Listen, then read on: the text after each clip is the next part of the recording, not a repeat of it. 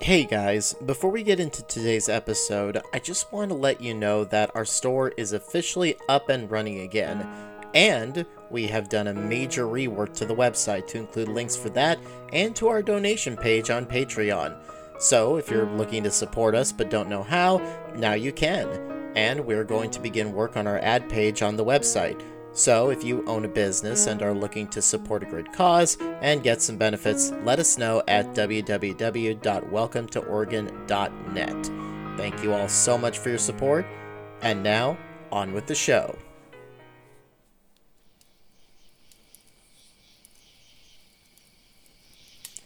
Hello, friend! Man, that was a close one last week, wasn't it? Good thing that bear was more interested in our camp food than podcast equipment, eh? well, are you ready for the next story? This one I found extremely interesting because some of us take our existence in the universe for granted, but others are very aware of what we could find the farther we dig into the mysteries of the vast expanses of space. Let's begin. When I say the word aliens, what's the first thing that comes to your mind? Probably Roswell, right? Or maybe even something in pop culture like X Files or the Aliens franchise. I suppose if you're really close minded, you think of our brother and sisters south of the border. But today I want to talk about reasons why aliens would visit us versus why they wouldn't. Aliens are probably one of the most talked about mysteries in the history of modern humans. In fact, the very first documented details of what we would call aliens goes back to the atomist speculations popular among Epicurean philosophers in ancient Greece and their Roman disciples. Democritus and Epicurus considered the universe to be the result of a chance jostling of atoms, and noted that it was very likely that there were other worlds out there and that they were inhabited. Epicurus's disciple, Metrodorus of Chios, considered the idea of our world being the only one as unlikely as, quote, if a single ear of wheat grew on a vast plain. As the Roman Epicurean poet Lucretius put it, quote, Nothing in the universe is unique and alone, and therefore in other regions there must be other earths inhabited by different tribes of men and breeds of beasts. Now, granted, this is also coming from a time where their definition of atoms and the truth of what our modern science has discovered differs greatly. But humans have always been intelligent, and it would be foolish to think that we are alone among the stars. Even the concept of divine beings still stem from that age-old belief that there are beings that exist beyond our borders and are greater and older than we are, and the ideology is met headlong with excitement about what potential life beyond the stars could help us achieve, but also the utter fear of what it could mean for our survival. We are wildly accepting of the idea that there's a strong chance that if we were to be visited by aliens, that they would outright destroy us. And honestly, I think that's more of a projection of our own ignorant and intolerant nature as human beings after all, to come back to the little jab earlier about the treatment of illegal aliens, if that's how we treat our own species, imagine how we would treat an entirely different race of beings. One thing is for certain whether we like it or not, we are likely not alone in the universe. I'm Marcus Axford, and welcome to Oregon.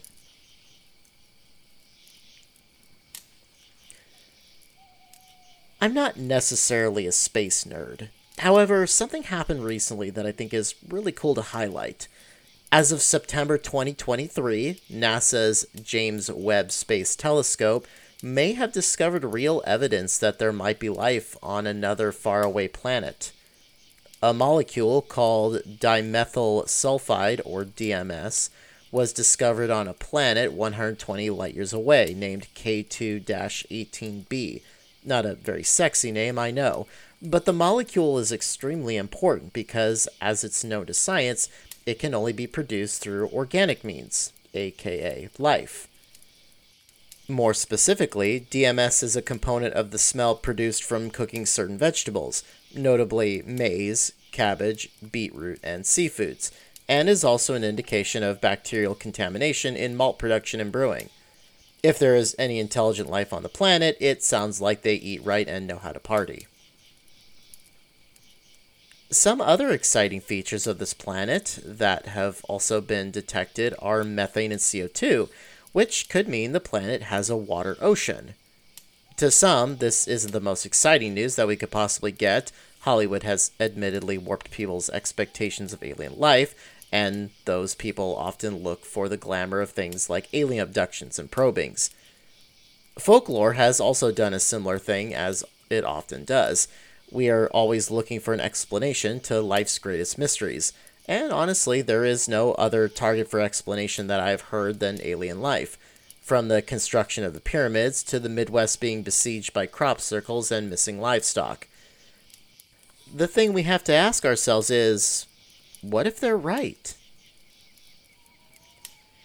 If you happen to have paid attention to certain news outlets at all in the last year or two, or even the past five years, you might have noticed that there has been an increased uptick in talk of extraterrestrial life on an official government level. Some of this has been attributed to the pandemic, when light pollution was lower and more of the night sky could be seen. Now, I live in small towns, so I can walk out my back door and easily see the night sky and understand what I'm looking at. But to those living in dense cities, it might not be as much of a common sight, meaning that more people might report things that they've never seen before but could have always been there. It sounds crazy until you're with someone who isn't used to seeing a lightless sky and gazes at the vast ocean of stars. However, apart from NASA's findings of minor life on other worlds, government bodies have been starting to make official inquiries into the possibility of life beyond the stars. Remember how Area 51 was officially confirmed to be real back in 2013, or that it was raided by random people in 2019? Oddly enough, that isn't the weirdest news to have come out of the Pentagon, which released three Navy videos in 2020 showing naval aviators witnessing objects hurtling through the sky, one rotating against the wind, and the pilots are heard expressing confusion and awe, confirming what people speculated for years. Of course, experts caution that even though the videos are indeed real, it still doesn't mean there's no earthly explanation for it, or that it's even aliens at all. They are indeed correct, as much as we want to believe that aliens are for a fact real, and we have been visited and observed all these years, the moment you start giving into fantasy without facts, you're doomed for failure. You might be wondering why even bring this up at all if we aren't certain. And it's because I think it's important to know where we are sitting in terms of extraterrestrial education before diving into Oregon's own UFO sightings and oddities. After all, we are a lot further on in what we know now versus what we knew over 50 years ago at the height of Roswell.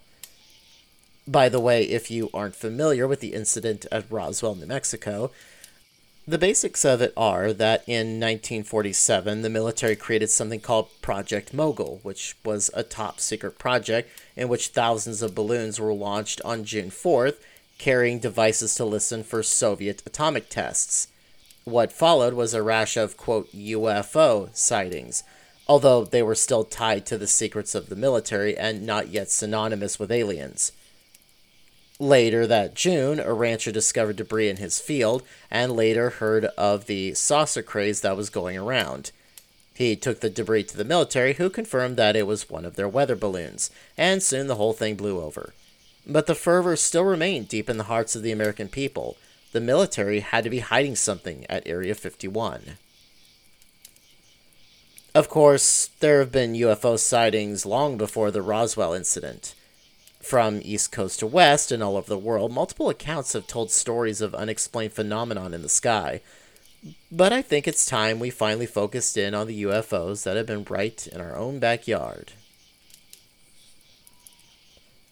According to research sources, Oregon ranks sixth in the United States for UFO sightings, with roughly 79 sightings per 100,000 people.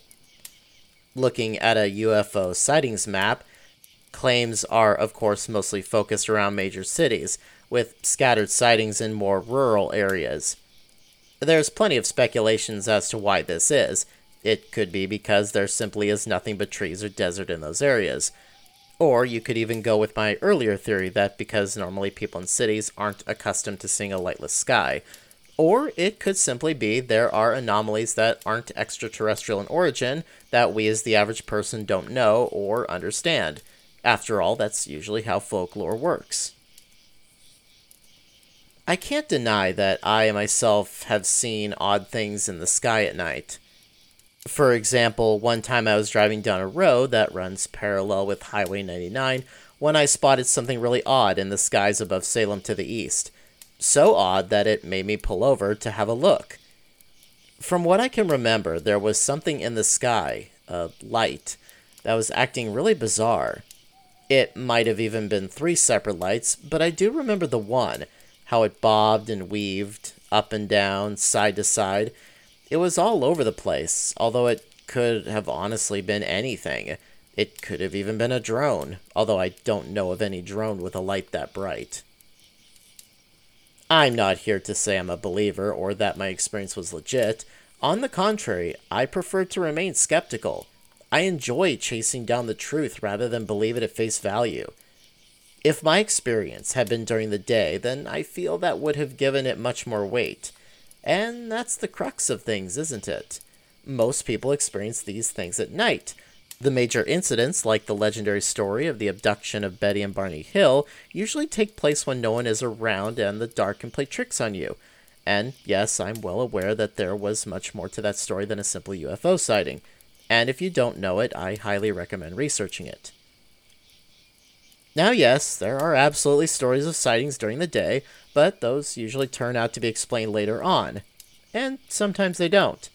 Real or not, I do have some stories to share with you, and some of them are out of this world. Shortly before dawn on September 24th, 1949, a police officer by the name of Robert Dickerson saw a large, bright object descend over the city of Redmond, stop abruptly, and hover 200 feet in the air. According to Dickerson, the object was low enough that it made the tops of the trees glow. And with that, he made his way to the Federal Aviation Administration office at the Redmond Airport. From there, the report bounced from office to office, first to the Seattle Air Route Control Center in Washington, then to the Hamilton Air Force Base in California at 5:10 a.m., which proceeded to scramble six F-102 jets to intercept the craft. Although why they didn't just send jets from nearby McChord Air Base, I have no idea. Unfortunately, that's where the story ends. I can't find the results of the military findings, if they even found anything at all, Although it is worth noting that an administrator with the Redmond Airport also witnessed the event and filed an official report with the FAA. In the cold early morning hours of March 17, 1981, another officer, Sergeant Russell Yoakum of the St. Helens Police Department, reported his own encounter.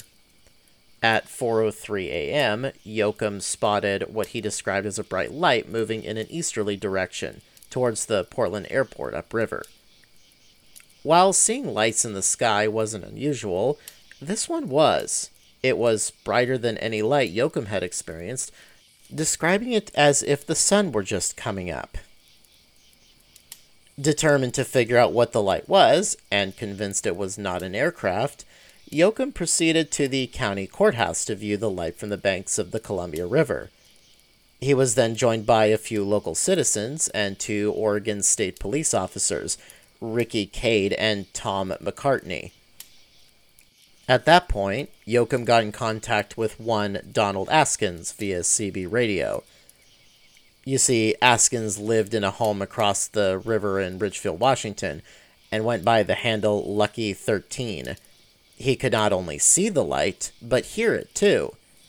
Askins reported an eerie and extremely loud noise that sounded like, quote, a power plant diesel motor and a screeching noise in between. The officers were confused, so they set up a portable tape recorder, 18 inches from their police radio, to record their conversation with Askins, and to catch the sound if it happened again.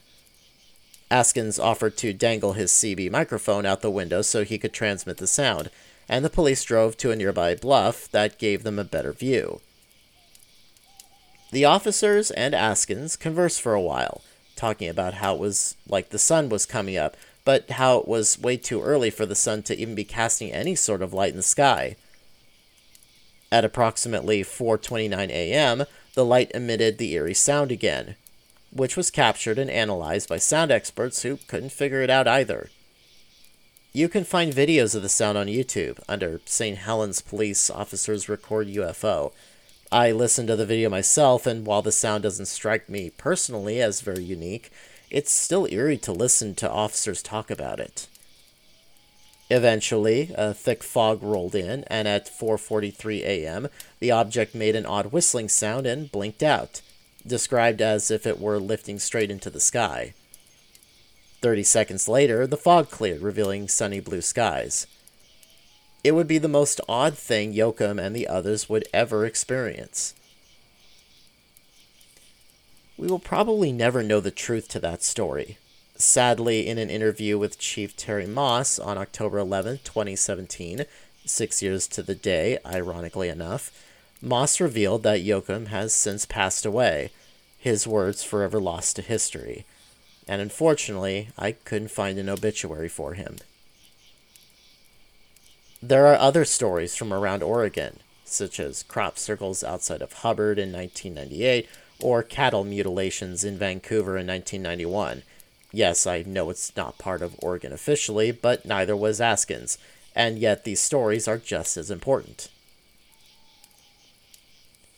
Another story actually gave birth to one of the largest UFO festivals in the entire country. On May 11th, 1950, two farmers named Evelyn and Paul Trent spotted a large disc-shaped object floating in the sky at around 7:30 p.m. A quick thinker, Paul ran back into the house, grabbed a camera, and snapped a photo of it. Despite the fact that the story tells us the photographs were taken above McMinnville, the Trents actually lived nine miles outside of the city, closer to Sheridan. For decades after, the pictures have been the object of scrutiny, and rightfully so, as several pieces of evidence were presented to contradict the legitimacy of the photographs mostly lighting and the supposed time of day, but also that a theory was put forth that because there were wires in the shot, the disc could have easily been a model hung to look like a UFO. Of course, we will never really know. Evelyn died in 1997, and her husband Paul followed her a year later. Regardless of the clear evidence of a hoax, McMinnville still boasts the largest UFO festival in the Pacific Northwest, and the second largest in the nation, next to Roswell. Even though this is possibly the most well known story of Oregon UFOs, there is still one more story to be told. And through my research, I've discovered some details associated with it that will blow your mind. Let the conspiracies begin. It was a productive June afternoon for experienced pilot Kenneth Arnold, who took off from Chehalis, Washington in his single engine Call Air A 2 light airplane to attend an air show in Pendleton. An experienced pilot with 4,000 hours of flying time logged and a member of an Idaho search and rescue unit, he decided to take a detour to attempt to locate a U.S. Marine Corps Curtiss C 46 commando transport that had crashed with 32 U.S. Marines on board, somewhere near his eastward course. And Arnold hoped to find the downed aircraft and claim a $5,000 reward. As a side note, the wreckage of that plane was found in July, shortly after Arnold's attempt to find it. A ranger spotted the wreckage, and four weeks later, the bodies were found high up on the face of a glacier. Sadly, they were never recovered due to harsh conditions, and remain there to this day, entombed in ice. To this day, it remains the greatest tragedy in the mountain's history. Shortly before 3 p.m., circling 20 miles west of Mount Rainier, Arnold saw a bright flash of light to the northeast. Figuring it was military out looking for the crash, he initially ignored it, until more flashes lit his vision. He claimed they emanated from nine shiny objects flying in an echelon formation about five miles long. Arnold described each object as circular, about a hundred feet across, and with no discernible tail. The objects periodically flipped, banked, and weaved side to side, quote, like the tail of a Chinese kite. The formation was crossing in front of Arnold, and he decided to time its passage from Mount Rainier to Mount Adams. He calculated the objects were flying at about 1200 miles per hour, although some accounts say 1700 miles per hour, two times faster than any airplane known at the time. Although he denied the use of the word saucer to describe the objects he saw, the word still stuck, and it's from here we get the term flying saucer, much to Arnold's dismay. He was right. He wasn't the one to initially use saucer as a description. He told his story to reporters Bill Bequette and Nolan Skiff of the East Oregonian newspaper the day after his sighting. Skiff was the one who used the word saucer like aircraft when he published a short print article that same day. After suggesting to Arnold that a wire story might generate comments from the military on flights of experimental aircraft that could explain Arnold's sighting, Bequette published a brief story picked up by the Associated Press wire service, using the words nine bright saucer like objects to describe what Arnold said he saw. By afternoon, the tale that he had seen flying saucers had spread nationwide, and the rest, as they say, is history. You're probably wondering about those wild details I mentioned before this story. In my research, I have come across something incredibly interesting. You see, 1947 was a very busy year for aviation history. You might remember that the Roswell incident happened from June to July in 1947, and that year shows up several more times, but not before one event in particular seemingly kickstarted the entire thing. By the way, as a side note, if you listen to our episode on the Spruce Goose, you'll know that 1947 is the same year that the government challenged Howard Hughes, leading him to conduct the one and only maiden flight of the beastly vessel. Like I said, a busy year for aviation. March 12, 1947, officially saw the start of the Cold War and subsequently the paranoia of the American people as fears of the Red Scare began. Not long after that, the Roswell incident happened, and after that, the doors flew open. Keep in mind, because of the Cold War, the American people weren't initially thinking aliens in association with UFOs, as I said before. Soviet Union spies were on everyone's mind but it didn't take long to add aliens and even our own classified projects to the list. What followed were stories like how three crew members of Flight 105 saw unidentified objects above the Pacific Northwest. A spacecraft was supposedly discovered outside of Roswell, and even a story of a B 25 departing McChord airfield bound for Hamilton Field that crashes near Kelso, Washington, killing both pilot and co pilot. It was subsequently revealed that the plane was returning from investigating a UFO sighting at Maury Island. Seaman Harold Dahl claims to have seen six UFOs near Maury Island on the Puget Sound on June 21st and reports the first modern so called Men in Black encounter. There is one story that is also associated with the beginning of the saucer craze of 1947. The story of one man traveling to an air show in Pendleton, unaware he was going to be one of the faces of UFOs forever. That's right.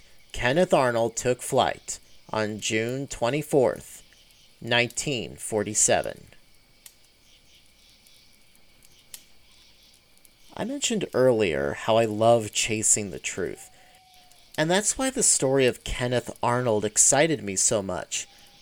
Whether I am the first to voice the coinciding dates with Roswell and its Project Mogul publicly, I have no idea. At the very least, I am very likely not the first one to even conceive the idea. but it's amazing to slowly piece together all the events of 1947 and their connection to the Cold War. Abduction is usually a large part of these stories, as I mentioned before with Betty and Barney Hill. Electronics fail, time goes missing, memories are wiped or fuzzy, but for some reason, none of those things show up in the stories of Oregon, which is very odd because, let's face it, we as humans get scared easily and come up with all kinds of fantastical stories to explain our fears, whether it's Bigfoot, aliens, or ghosts. But that is a story for.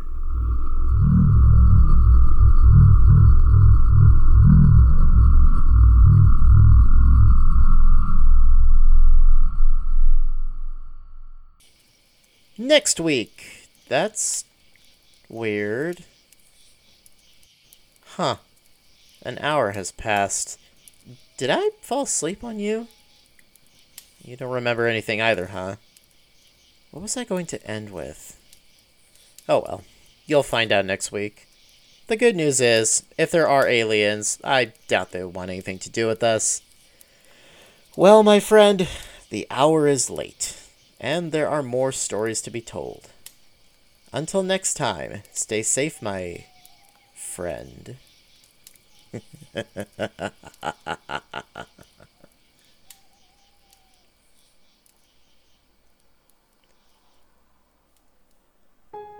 This episode of Welcome to Oregon was researched, written, and narrated by me, Marcus Axford. Additional staff ah. includes Jessica Axford, Leah Palmer Rye, and John Palmer Rye. If you like our show, you should check out our website. It's the central hub for all that we do here, including a feed for the podcast, a link to our Threadless store and Patreon donation page, and various articles on camps, state parks, restaurants, and more. We aren't Yelp. We just want to help people on their own adventures around the state. We also have our Oregon Resource Directory, which has a growing list of our associates like Finn John from Offbeat Oregon and Zach Urness from the Statesman Journal's Explore Oregon podcast. Basically, a place where you can get more information on Oregon and connect with cool people. If you're looking for businesses or looking to advertise, we are working on an ad page for the website. Let us know if you're looking to invest. We also have our social media links on our contact section for further interaction. Check us out at www.welcometooregon.net and on our Facebook page at www.facebook.com slash welcome to Oregon. I hope you enjoyed today's episode as much as I love writing it. And until next time, Thanks for listening.